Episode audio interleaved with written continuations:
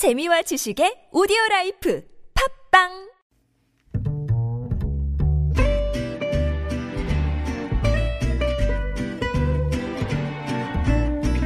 Good evening, everyone. Welcome to the evening show. 마스크 오부제 시행 이틀째 현장은 아직 어수선한데요. 1시간 뒤부터 모바일 웹페이지나 앱을 통해 공적 마스크 판매처의 판매량 확인이 가능해집니다. 서울타임즈에서 자세히 전해드리겠습니다. 국회에선 코로나19 추경 심사가 본격적으로 시작됐는데요. 추경안에 마스크 관련 예산이 빠졌답니다. 여야를 가리지 않고 질타가 이어졌다고 하는데요. 전주시가 코로나19 여파로 위기에 처한 취약계층 5만 명에 1인당 50만 원의 재난 기본 소득 긴급 지원에 나섭니다. 여당 소속 지자체장에 이어 국회에서도 전 국민의 취약계층에 혹은 일부 일부 지역에 재난 기본 소득을 주자는 의견이 나오고 있는데요. 통합당에서는 총선용 포퓰리즘이다라며 비판하고 있습니다. 김지윤의 이브닝쇼 시작합니다.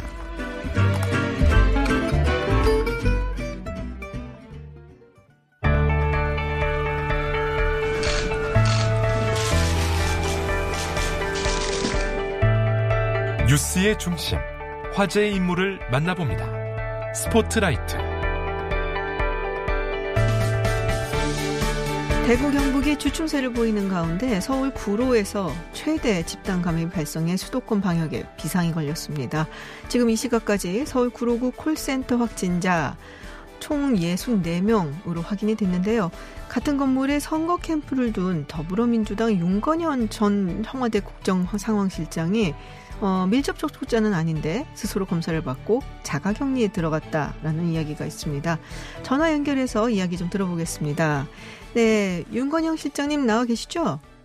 네, 안녕하세요. 네, 음성 판정 받으셨다는 얘기 들었습니다. 예, 저는 오늘 오후에 음성 판정을 받았습니다. 네. 캠프 자원봉사자들 전원도 검사를 완료했고요. 네. 내일쯤 결과가 나올 걸로 보입니다. 아, 다행입니다. 어, 일단 음성 판정을 받으셨으니까 자가 격리는 이제 푸시는 건가요?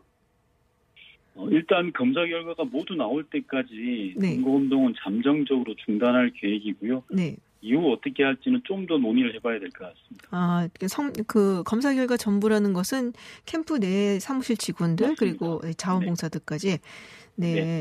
그 확진자 나온 콜센터가 11층이라고 들었어요. 캠프 사무실은 몇 층인가요? 6층입니다. 6층이요. 그럼 오며 네. 가며 만나거나 혹은 뭐 엘리베이터를 같이 탔을 뭐 그런 가능성은 없는가요? 일단 저희 사무실이 있던 건물은 홀수층, 짝수층이 엘리베이터가 따로 운영되는 건물입니다. 네. 저희 사무실은 6층이고 그 콜센터는 11층이어서 직접적으로 동선이 겹칠 가능성은 낮은 편이고요. 네. 그래서 보건소에서도 2주간 자가격리나 검사가 의무인 밀접 접촉자로 규정하는 것은 아니라고 보는 것 같습니다. 네. 자, 그럼 계속 사무실을 거기에 쓰실 건지, 뭐, 어떻게 옮기실 건지 좀 고민이 많으시겠어요? 어, 당연히 옮겨야 될 걸로 보여요. 추가적인 비용 부담은 있겠지만 네. 중요한 건 주민 안전이기 때문에 당연히 옮겨야 된다고 생각합니다. 그리고 저희가 어제 선제적으로 어, 지역사회 의 추가 확산을 막기 위해서 선제 조치를 한 부분도 그런 부분들이 우선이었다고 생각합니다. 네. 자, 지금 뉴스를 봤더니 거기가 약간 좀 고층 건물이더라고요. 뭐, 우리 네. 윤관현 전 실장님 그 캠프, 캠프 외에도 뭐 여러 회사들이 다 입주해 있을 것 같아요. 네, 입주회사도 많고 결혼식장도 있고 그렇습니다. 아우, 결혼식장도 있어요. 네, 네. 음, 아이고, 그럼 확진자 딱 나왔다. 얘기 들으실 때 어떤 기분이 드셨어요? 우선 처음에는 어, 정말 뉴스에서 계속, 계속 보던 일인데 네. 제 가까이서 벌어지니까 걱정이 좀 당연히 커졌고요. 음, 특히 지역 확산에 대한 우려, 이게 콜센터라는 사업장의 특징이 있고 네. 앞서 말씀드린 것처럼 입주한 회사도 많고 결혼식장도 있고 그래서 좀 우려와 걱정이 컸습니다. 네. 콜센터라는 직장의 그 특성, 어떤 부분이 네. 우려가 되셨어요? 아무래도 밀접 그 제한된 공간 내에 많은 사람들이 얼굴을 맞대고 네. 일을 보는 그런 좀 특수한 공간이지 않겠습니까? 네. 그런 부분들이 우려가 되는 부분이 있었습니다. 그렇군요. 한 200여 명이 근무를 했다 한 장소에서 이런 얘기가 있더라고요. 그리고 네, 네. 예 전화로 이거를 뭐 해야 되는 곳이다 보니까 마스크를 잘 쓰지 않는 경우가 많았다. 이게 아무래도 네. 쓰면은 목소리가 잘 안 들리거든요. 막혀서. 네, 그런 면에서 조금 확진자 이렇게 많이 나온 것이 아닌가 생각이 드는데 네. 어쩌다 보니 지금 현장에 계신 거란 말이에요. 지금 네, 네. 현장에서 가장 필요한 조치가 뭐라고 보시나요? 우선 제가 생각할 때는 가장 필요한 것들은 초기에 정확한 정보를 빨리 확보하는 부분인 것 같습니다. 네. 이번에 구로콜센터 경우에도 어, 직원들의 거주지 주소가 제대로 확보되지 않아서 다소 좀 혼란이 있었거든요. 그래서 네. 전염병이라든지 이런 국가적 위기 상황 같은 경우에는 초기 발생 지역에 대한 정확한 정보를 확보하는 것 이게 가장 중요한 거라고 생각합니다. 음, 발생 지역에 대한 정확한 정보. 네. 그리고 뭐 예. 역학조사가 뭐 시간이 좀 걸리긴 하겠지만은 뭐 동선 뭐 이런 것도 포함이 되는 맞습니다. 건가요? 예, 그 음. 주소라든지 동선이라든지 이런 게 확보가 되어야 어, 주민들에게 알릴 수가 있고요. 불안감을 좀 제거할 수 있고 정확한 진단과 원인 대책이 나올 수 있다고 봅니다. 네. 이 코로나19 확산 전에 이미 사실은 좀 일찍 구로을로 예비후보 등록도 하시고 선거 뭐 활동 비슷하게 지역 구민들도 만나셨을 것 같은데 네. 자, 지금 확산 전후 국민들이 얘기하는 걱정거리가 많이 달라졌을 것 같고 현장에서 느끼시는 뭐 체감하시는 주민들 뭐 예, 예. 어떤가요, 요새 민심이? 큰 것은 딱한 마 정리하면 네, 지금 연결 상태가 갑자기 좀 좋아지 안 좋아서요. 네. 때문에 되어 있는 것 같고 일상의 생활 네, 실장님 지금 연결 상태가 안 좋아서요. 네. 불안감이 제일 큰 것 같고 불안감 좀. 여보세요? 네, 네, 네. 예. 그 누가 그럴지 모른다는 불안감 때문에 일상의 생활, 삶이 모두 위축되어 있습니다. 네, 네. 실제로는 경제적 어려움을 굉장히 많이 이야기하시는데요. 제가 며칠 전에 택시 쪽 종사자들을 만나서 얘기를 들어봤는데 네. 거리야에 사람 자체가 없다라는 거거든요. 음. 택시뿐만 아니라 식당 등 자영업자분들도 마찬가지고요. 경제적 문제에 대한 걱정이 매우 큰 것 같습니다. 그렇군요. 경제적 문제에 대한 걱정도 굉장히 크고 일단은 움츠리게 되니까 밖에 나가기도 맞습니다. 그렇고 그래서 심리적으로 네네. 굉장히 위축이 되어 있다. 네. 그러니까 예, 저도 안타깝지만 이게 사회적으로 좀 많이 우리가 위축되어 있다라는 거를 좀 느끼게 합니다.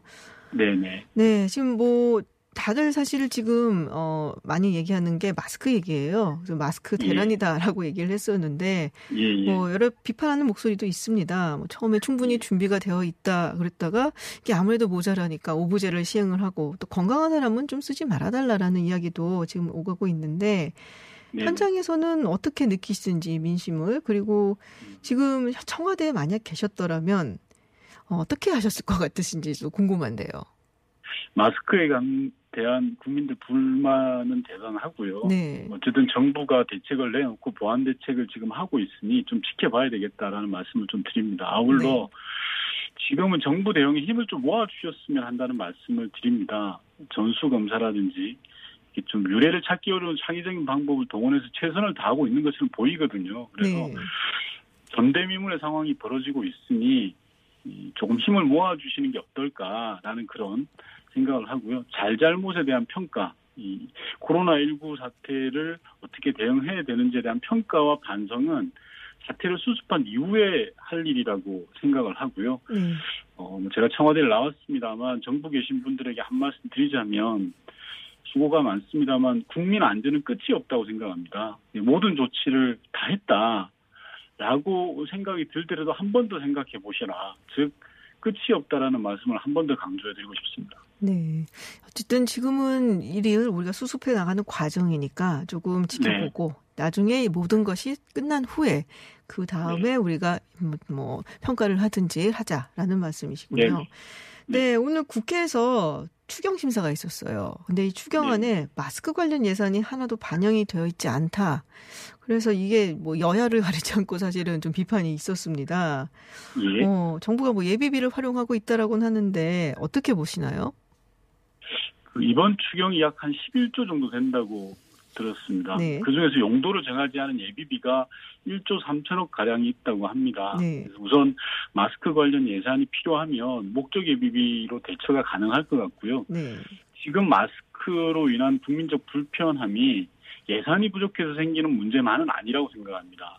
생산에 대한 지원, 유통 과정에 대한 문제, 여러 종합적인 대책이 나와야 되는 부분이라 어, 예산만의 문제인가라고 좀 그런 생각이 음. 듭니다. 하긴 생산 자체가 지금 잘 안 되니까요. 그죠? 네네. 네.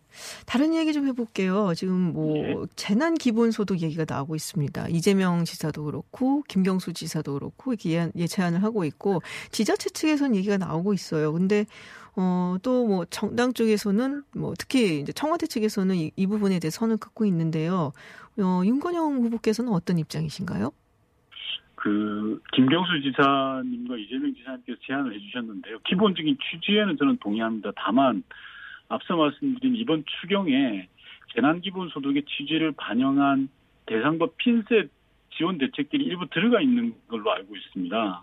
그래서 당장 중요한 건 통과시키는 게 시급한 걸로 보여지고 통과를 시키고 나서 네. 재난기본소득에 대해서는 사회적 공론을 모아갈 필요가 있다 라고 생각합니다. 일단은 추경을 통과시키는 게 중요한 것이고 네네. 재난 기본 소득에 대해서는 조금 더 국민적인 어떤 합의 이런 것이 더 네. 필요하다라는 말씀이시군요. 네. 자, 지금 민주당 의원총회 열리고 있습니다. 비례정당. 네, 비례위성정당 얘기인데 어, 윤건영 후보자님께서는 원래 찬성하셨죠 입장이.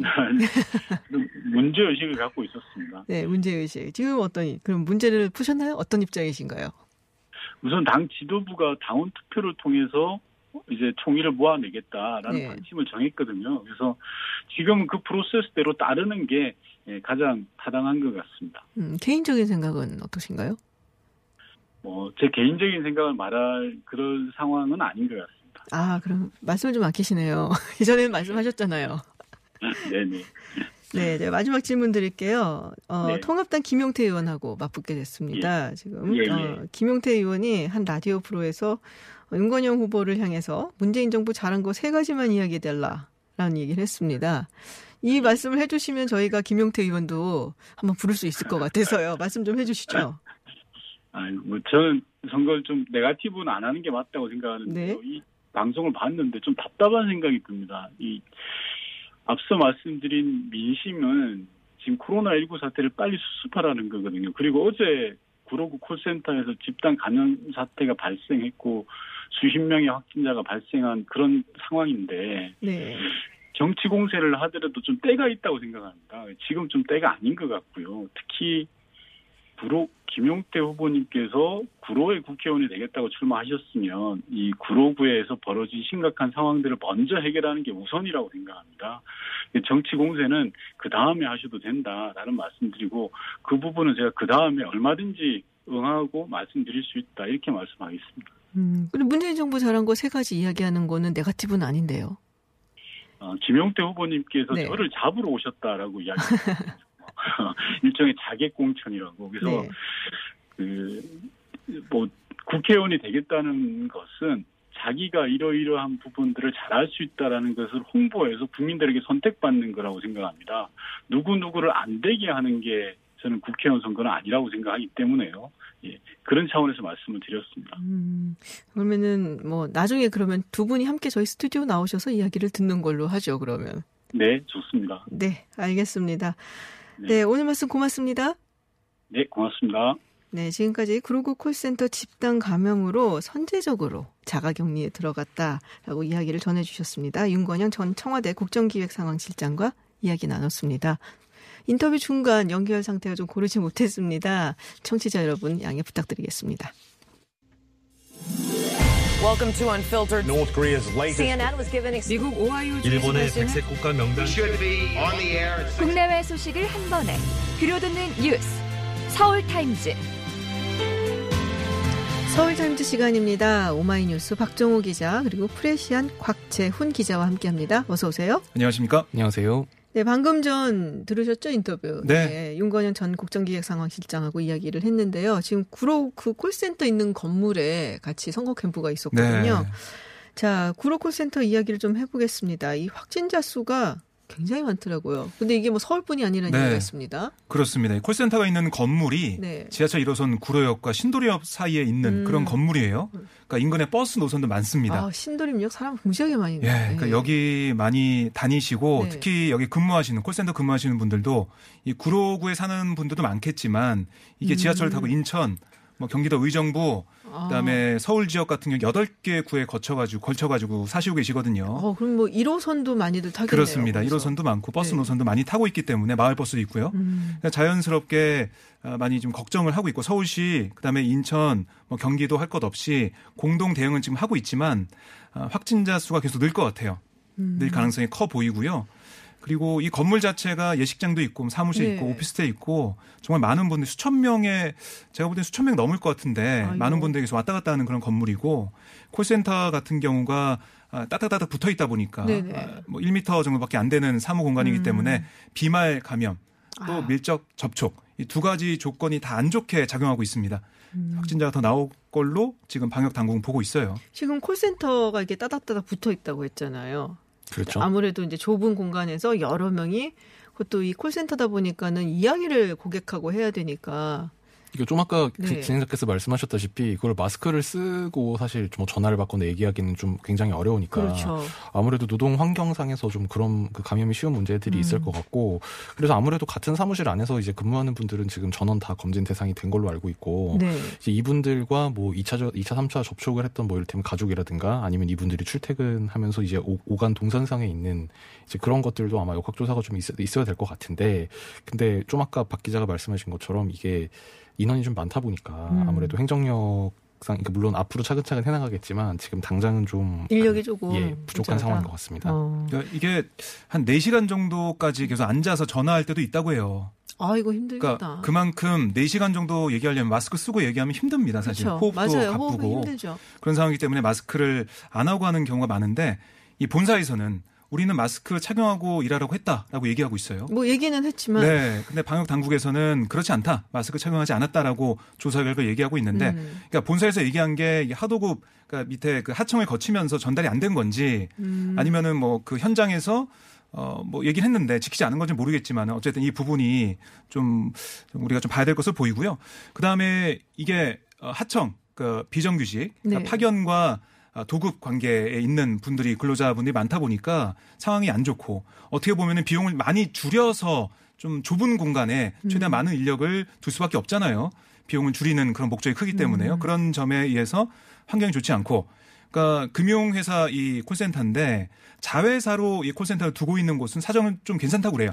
음. 조금씩 공간이 넓고 그다음에 근무 환경도 괜찮다라고 하는데 우리가 뭐 나중에 이 부분을 어 지금 방역이 중요하고 하지만 어 뭐 거슬러 올라가면 이 방역 플러스 이 도급 문제, 음. 하청 문제, 콜센터 이 부분들 어떻게 볼 것인가 근무 환경 이것도 좀 봐야 될 것으로 보이고요. 네. 네. 이런 이제 큰 일이 생기면은 뭐 질병이라든지 뭐 이런 게 생기고 나면은 사회가 변한다고 하더라고요. 네. 역사적으로 봤을 때. 여러 가지 구조적인 문제점들을 우리가 굉장히 절실하게 깨닫게 되는 뭐 그런 일도 생긴다. 종종 생겨난다라는 얘기가 있습니다. 자, 마스크 오브제가 오늘 2일째였어요. 이틀째. 네. 이제 분위기 어땠는지 좀 전해 주시죠. 뭐 어제랑 비슷하게 많은 분들이 서서 기다리셨어요. 네. 그러니까 오늘은 또 비가 와가지고 그러니까. 빗속 구매 행렬이 뭐 어, 보도가 좀 많이 음. 됐는데 오늘은 출생연도 끝자리가 2번 네. 또는 7번, 7번. 그러니까 2와 7. 이 분들이 살 수가 있었는데 오늘도 그 생일 끝자리 아. 2와 7을 생각하신 분들이 있었다고 합니다. 착각하고 또 가신 분들. 네. 다시 한 번 말씀드리지만 출생 연도 끝자리입니다. 음. 2와 7. 어, 그리고 만 10세 이하, 만 80세 이상만 대리 구매가 가능한데 중학생 자녀 마스크를 네. 사겠다 오신 분도 있었다고 해요. 아. 그러니까 자녀면 다 된다고 생각하시고 네. 어, 주민등 등본하고 가지고 오셨는데 안 되는 상황을 좀 모르셨던 음, 거죠. 그렇군요. 그리고 뭐 성인용하고 어린이용 마스크 구매 에, 비율, 그러니까 판매하는 게 갔는데 나는 성인인데 성인용 마스크 아니라 어린이용 마스크를 팔고 있다든가 뭐 어. 이런 경우가 있었다고 해요. 왠지 소형이 조금 남아요. 네, 제뭐 소형을 부분에. 파는 경우도 있었다고 해서 이런 부분에 대한 불만이 좀 있었습니다. 아, 그렇군요. 네. 중학생 대신 사러 나갔으면 저는 음. 또좀 가서 줄 서서 고생 좀 해야 된다. 약간 좀 그런 생각이었는데. 네. 아, 그렇군요. 자, 이런 뉴스들이 있더라고요. 일본에서는 가구당 40장씩 마스크를 무료 배포한다. 뭐 음. 이런 내용들이 있다는데 안 믿어지거든요. 저는 일본, 네, 일본이 저도 안 40장을 믿어집니다. 무료, 무료로 배포한다고 모자란다 그러지 않았나? 예, 맞습니다. 이게 네. 사실 좀 그 뉴스의 일부가 그것도 잘못 편집돼가지고 음. 이제 국내 인터넷에 돌면서 약간 정부를 비판하는 소재로 쓰였었는데 이게 어떻게 된 거냐면 일본의 홋카이도 내 두 개, 그러니까 초, 일본에선 초라고 하는데, 그러니까 네. 한국으로 따지면 뭐 리나 읍 정도 음. 이제 그런 음. 지역이에요. 그 두 개 초에서 지금 한 100명 정도 감염자가 나온 지역이 있어서 거기에 한해서 가구당 40장을 줄 계획인데 현재까지는 7장을 줬다. 아. 여기까지가 사실입니다. 아, 아주 조그만 그 뭐 행정지역? 음. 예. 네, 거기에 확진자가 나와서 두 개, 네. 이두 개, 그러니까 정확하게는 키타미시와 나카무라, 음. 나카후라노초라는 이제 음. 네네. 그 작은 그. 기초 기초 단체인데요. 여기가 총 한 6만 가구 정도 된다고요. 그러니까 어. 지금까지는 7만 장을 줬으니까 한 44만 장 정도가 풀린 겁니다. 음. 그러니까 뭐 참고로 대구 같은 경우는 지금 현재까지 대구만 645만 장 정도 무료 배포가 이루어졌으니까 뭐 일본에서 이렇게 막 40장씩 주는데 우리는 뭐냐? 물론 정부가 대응을 잘하면 좋겠지만 뭐 음. 최소한 그것은 이제 사실에 근거한 건 아닌 것 같습니다. 그 요게 빠진 거잖아요. 그 일본의 조그만 네. 두개 기초단체에서 가당 40장을 준다는 곳도 있는데 아직까지 다 주지는 않았다. 뭐 이거잖아요. 정확히 네. 얘기를 네, 하자면. 네, 그렇죠. 그렇습니다. 그래서 지난 5일에 1단계로 7장씩은 전달이 됐다고 음, 합니다. 그러니까 서울로 치면 중구만한 그런 규모의 지역인데. 아, 그래요? 예, 그러니까 우리나라 보면 대구시에 이렇게 또 많이 공급이 되고 있지 않습니까? 경북도 그렇고 어떻게 보면 우리가 더 잘하고 있네요. 아니 일단 미- 네. 일본이 마스크가 별로 없다는 얘기를 제가 들었어요. 그래서 네. 알리바바의 마인 회장이 보내는 거 사진도 봤거든요. 네. 엄청 보내는데 우리 거 보내더라고요. KF. 마스크는 고사하고 지금 휴지가 없 다는 네. 얘기도 음. 들었습니다. 맞아. 생필품도 많이 부족하다는 얘기가 있는데, 자, 지호영이라는 공적 마스크 유통업체가 실검에 되게 오랫동안 떠 있었어요. 이건 왜 그런 거예요? 그러니까 이게 특혜 네. 의혹 이게 불거진 거예요. 네네. 특혜를 받고 있는 업체다라고 얘기하는 건데요. 이 지호영이라는 업체가 의약품 유통업계에서는 1위를 차지하고 있는 기업입니다. 음, 그 전국 14,000여 개 약국이랑 50여 개 대형 병원에 납품하고 있는 그런 기업인데 이 기업이 이 공적 마스크 유통업체가 되면서 왜 됐냐? 특혜가 있는 게 아니냐라고 얘기했습니다. 음, 어떤 특혜? 그러니까 어떤 특혜냐면 제가 말씀드릴게요. 조, 조선의 회장, 그러니까 이 지호영의 조선의 회장이 김정숙 여사와 숙명여고 동창이다. 음. 그리고 조선의 회장이 숙명문화재단 이사장이고 김정숙 여사 그리고 어, 열린민주당으로 간 손혜원 의원과 아, 숙명 라인이다. 숙명 카르텔이다. 그래서 된 거다 이런 얘기를 했어요. 음, 근데 이게 가짜입니다. 조선의 회장이 인천에 있는 인일여고를 졸업했어요. 수명요가 아니네요? 숙명여대 약대를 졸업했습니다. 아, 수명여대? 네. 아, 그리고 김정수 여사는 숙명여고 졸업하고 경희대를 나왔죠. 이게 음. 학, 뭐 학연을 제시한 걸로 보이는데 이게 맞지 않는 가짜 뉴스고요. 그리고 청와대에서도 두 사람이 일면식도 없다라고 공식 입장을 냈어요. 이런 부분이 있고 음. 또이 조 회장 남편이 네. 최창희 공영홈쇼핑 대표인데 이 최 대표가 문재인 캠프 사람이고 사람이 먼저다라는 슬로건을 만들었다라는 얘기를 했습니다. 네. 근데 이 조선의 회장 남편 아, 이최 씨가 아닙니다. 어, 그래요?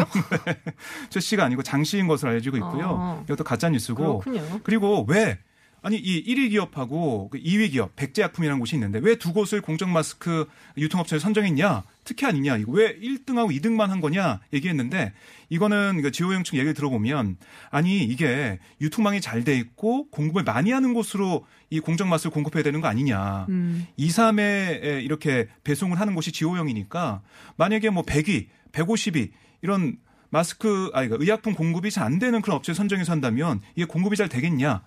그러니까 잘 되는 공급이 잘 되는 유통망이 공급망이 있는 그런 그런 곳을 데를 선정했기 때문에 거다. 1위 업체, 2위 업체가 된 거다. 음. 이렇게 업체와 또 정부 측에는 설명을 하고 있습니다. 그렇군요. 자, 하여튼 뭐 이게 다 마스크 때문에 일어나는 이야기들인데 마스크를 둘러싼 여러 가지, 뭐 뉴스가 뭐 많아요. 뉴스들이 나오고 있는 네. 건데 어, 앞서 제가 오프닝에서도 전해드렸던 것 같은데요. 마스크 판매 정보가 이제 참 7시부터 공개가 된다고 합니다. 이 마스크가 있는 곳을 알려주는 앱이라는 앱이나 혹은 모바일 뭐 네. 통해 홈페이지를 통해서 알 수가 있다는 제가 궁금한 게 항상 있어요. 이런 거 나오면은 안드로이드만 되는 거 아닙니까 혹시? 사과폰은 안 되는 거 아니에요? 될 것 같은데요.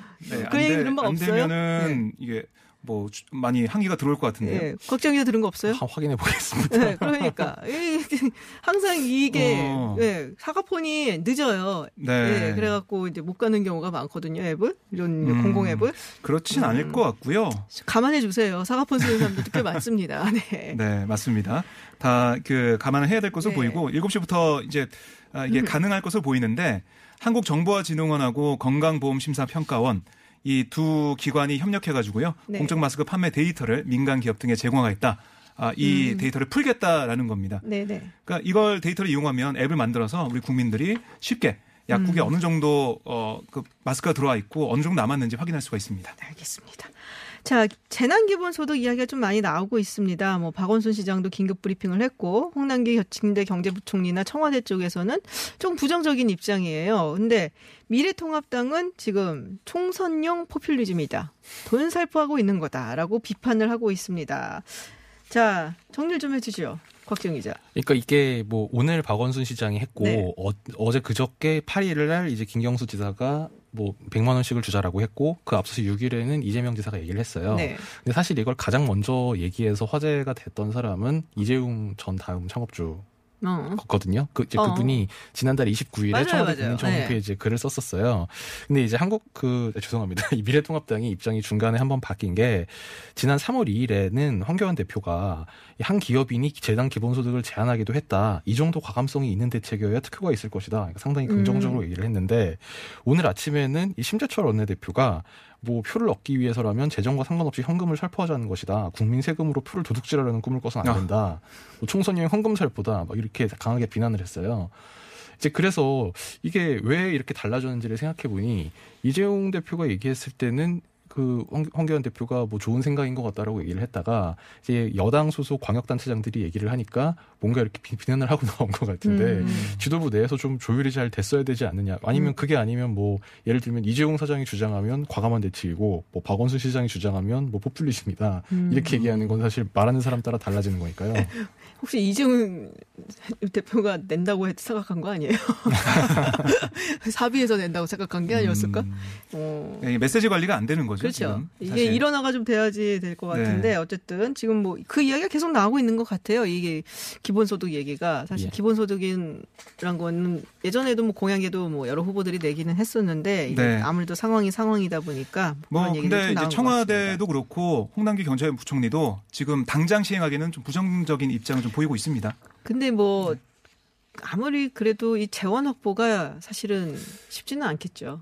네, 재원 확보가 이게 제일 뭐 50만 크고 원을 준다고 하더라도 이게 20조가 넘는 돈인데. 그렇죠. 20조가 네. 넘는 돈이기 때문에 네. 그런 부분이 있고 또 추경을 지금 편성해서 그렇죠. 국회에다 넘긴 상태이기 때문에 추경을 통해서 좀 효과를 어, 보는 상황이 필요하다. 뭐 기본소득. 같은 경우는 물론 뭐 주면 좋겠지만 이, 이, 이게 지금 복지 체계를 그대로 유지한 상태에서 이거를 추가로 얹어주는 건 사실 말이 안 되고 음. 이제 기존의 여러 복지 체계를 손을 보고 이제 줄일 걸 줄이고 없앨 걸 없애면서 이제 그런 식으로 바꿔나가는 노력이 필요한 거기 때문에 지금 뭐 당장 코로나 사태를 계기로 전면적으로 시행 하자 뭐 이거는 좀 다소 무리일 것 같습니다. 네. 자, 지금 뭐, 어, 코로나 19 때문에 아까 윤건영 전 실장하고도 이야기를 했습니다만, 어, 자가격리 중이라고. 지금 굉장히 좀 안 좋은 소식이 들어와 있어요. 대구의 미래통합당 후보 선대본부장이 사망했습니다. 근데 사망한 후에 확진 판정이 나왔다. 어, 일단 고인의 명복을 빌고요. 네. 아, 이 굉장히 뭐 캠프 내에서도 어쨌든 굉장히 충격이 클 것 같습니다. 그렇습니다. 통합당 대구 북구갑 선거구에 단수 공천된 네. 양금희 그 예비 후보 캠프 사무장. 그러니까 이모 전 구의원 얘기인데요. 양금희 후보도 충격을 많이 받았다고 합니다. 네네. 그렇겠죠. 그러니까 이 이전 구의원이 한 3주 정도 감기 몸살로 음. 고생을 했다고 해요. 네. 그래서 뭐 지난 7일에 기침도 더 심해지고 발열이 있어서 북구보건소에서 검사를 받았는데 음성 판정을 받았어요. 어, 그랬는데 어제 심정지로 병원으로 이송됐고 사망하는 일이 발생을 어. 했습니다. 그 뒤에 검사에서 코로나 아, 양성 판정이 나온 건데요. 그러니까 그래서 양 후보를 비롯한 선거 캠프 관계자들이 오늘 오후 이 코로나19 검체 검사를 했습니다. 음. 양 후보 측이 얘기를 들어보면 지난달 19일에 대구 지역 첫 확진자 31번 환자라고 불리는 그 환자가 발생한 다음에 비접촉 선거 운동을 했고 네. 선거 사무소에 많은 사람들이 오지 않았다라고 얘기하고 있는데 뭐 사실 선거사무소라는 게 많은 사람들이 왔다 갔다 그렇죠. 하고 왔다 있고 갔다. 어, 지난 5일에 선거 캠프에 이전 구의장이 들러서 20분 정도 있었다고 해요. 음. 그래서 그런 상황을 감안해서 어, 선거 캠프가 한 이틀 정도 문을 닫고 방역을 하고 어, 관계자들 다 검사를 받고 있는 상황입니다. 아, 참 이런 일도 생기네요. 네. 네. 자, 청와대 이야기를 좀 해보겠습니다. 오늘 입국 제한 조치가 내려진 국가라도 투자하고 있는 기업인들 중에서 선별해서 입국을 허용하도록 해보겠다라는 이야기가 나왔는데 이게 이제 한국에서 오는 사람들, 한국 발인 거죠? 한국에서 오는 사람들 입국 금지를 내리거나 아니면 제한한 국가들이 꽤 되잖아요, 지금. 네네. 네, 그 국가들을 상대로 해서 지금 설득을 해보겠다는 얘기인가요? 예, 맞습니다. 강민석 청와대 대변인에 따르면요. 오늘 문재인 대통령은 한국에 대해 입국 제한 조치를 취하는 나라들을 대상으로 건강 상태 확인서를 소지한 기업인의 경우에 예외적으로 입국을 허용하는 음. 방안을 외교 채널로 협의해 보라 이렇게 지시했다고 강 대변인이 밝혔습니다. 이 청와대 핵심 관계자는 이와 관련해서 코로나 음성이라는 점을 증명하는 건강 상태 확인 서를 발급받은 사람이 예외 입국 대상이 될 것이라면서 한국 방역 역량을 긍정적으로 평가하는 외신 보도가 많고 신규 확진자 숫자도 8일 248명 그리고 9일 131명으로 감소세에 들어왔다는 점 등을 설명하면 긴급 출장이 불가피한 경우 예외적으로 입국을 허용할 수 있지 않을까 하는 기대감도 갖고 있다고 설명했습니다. 일본은 어떻게 되는 거예요? 사실 이게 뭐 기업을 하고 사업을 하시는 분들 외국과 상당수가 일본에 많이 집중이 또 되어 있거든요. 그 아직까지는 이게 뭐 그 처음에 이제 시도하고 네. 타진하는 단계라서 좀 상당히 조심스러운 반응이었는데요. 청와대 관계자는 이 그 대상 국가 일본도 포함되느냐는 질문에 구체적으로 어떤 국가와 협의를 진행할지는 단정적으로 말하기 어렵다 이렇게만 답을 했습니다. 다만 이제 터키 같은 경우에는 이제 과거에 그 에르, 에르도안 터키 대통령이 이제 문재인 대통령과 지난 6일에 통화를 할 때 정부 발행 건강증명서를 제시하면 입국을 허용해달라고 문 대통령이 요청한 바가 있다. 터키는 지금 내전 중인데요. 그런가요? 네. 그리고 이탈리아 등을 상대로는 이제 이탈리아는 한국인에 대해서 입국을 제한하지 않고 있다면서 이에 따라 한국 정부 역시 뭐 추가적 조치를 할 계획은 없다 이런 뜻을 내비쳤습니다. 아니 뭐 내전까지는 아니더라도 지금 상당히 혼, 혼탁한 곳으로 지금 터키는 음. 그냥 안 가시는 게 터키. 요새 같은 때는 이탈리아도 뭐 마찬가지로. 이탈리아가 정말 심각하더라고요. 네, 아우 이거 너무 심각해서 이탈리아는 숫자가 뭐 제가 이탈리아 사람도 아닌데 무섭더라고요. 네. 거의 만 명 가까이 네. 됐죠. 아마 만 명 넘을 걸로 보이는데 오늘 지나면. 그러니까요. 네. 자 민주당이 지금 비공개 의총 중입니다. 이게 이제 비례정당. 네, 그렇습니다. 네. 4시 의총, 비공개 의총을 시작해서 뭐 지금도 진행 중입니다. 7시 정도에 끝난다라고 알려지고 있는데 아직 네. 끝나지 않았고요. 이게 비례 그 연합정당에 참여할지 참여하지 않을지 음. 뭐 참여한다면은 그 의견을 전당 투표에 붙일지 말지 여러 가지 것들을 논의를 하고 있습니다. 누가 찬성하고 누가 반대하나요? 그 의총장 앞에서 뭐 의원들 좀 만나본 네. 그런 내용이 지금 나오고 있는데요. 송영길 의원이 의총 도중에 회의장 밖으로 나와서 기자들에게 이렇게 얘기했습니다. 상대방이 중앙선을 침범하면 방어 운전을 해야지 1차 선만 지키면서 사고를 방치하는 건 현명하지 못하다. 그러면 이렇게 얘기를 했습니다. 중앙선을 같이 침범? 이렇게 아, 하는 거예요? 방어로 방- 방어하기 위해서? 넘어오니까 어. 우리 방어하면서 가야 된다. 뭐 이런 얘기를 했고 네. 이인영 원내대표와 안규백, 뭐 이석현 의원이 찬성을 내고 있다. 이렇게 음. 전해지고 있고 어, 반대로 반대 의견도 있습니다. 박용진 의원이 의총전 기자들과 만나서 명분 없는 판단 때문에 민주당을 지지하는 중도층 혹은 무당층 분들이 지지를 철회하는 일이 벌어지면 실리적으로 손해다라고 지적을 했고요. 조홍천 의원도 정의당과 민생당이 참여를 안 하겠다고 하는데 이게 연합이 되는 것이냐 결국 실리가 있겠냐 이렇게 지적을 했습니다.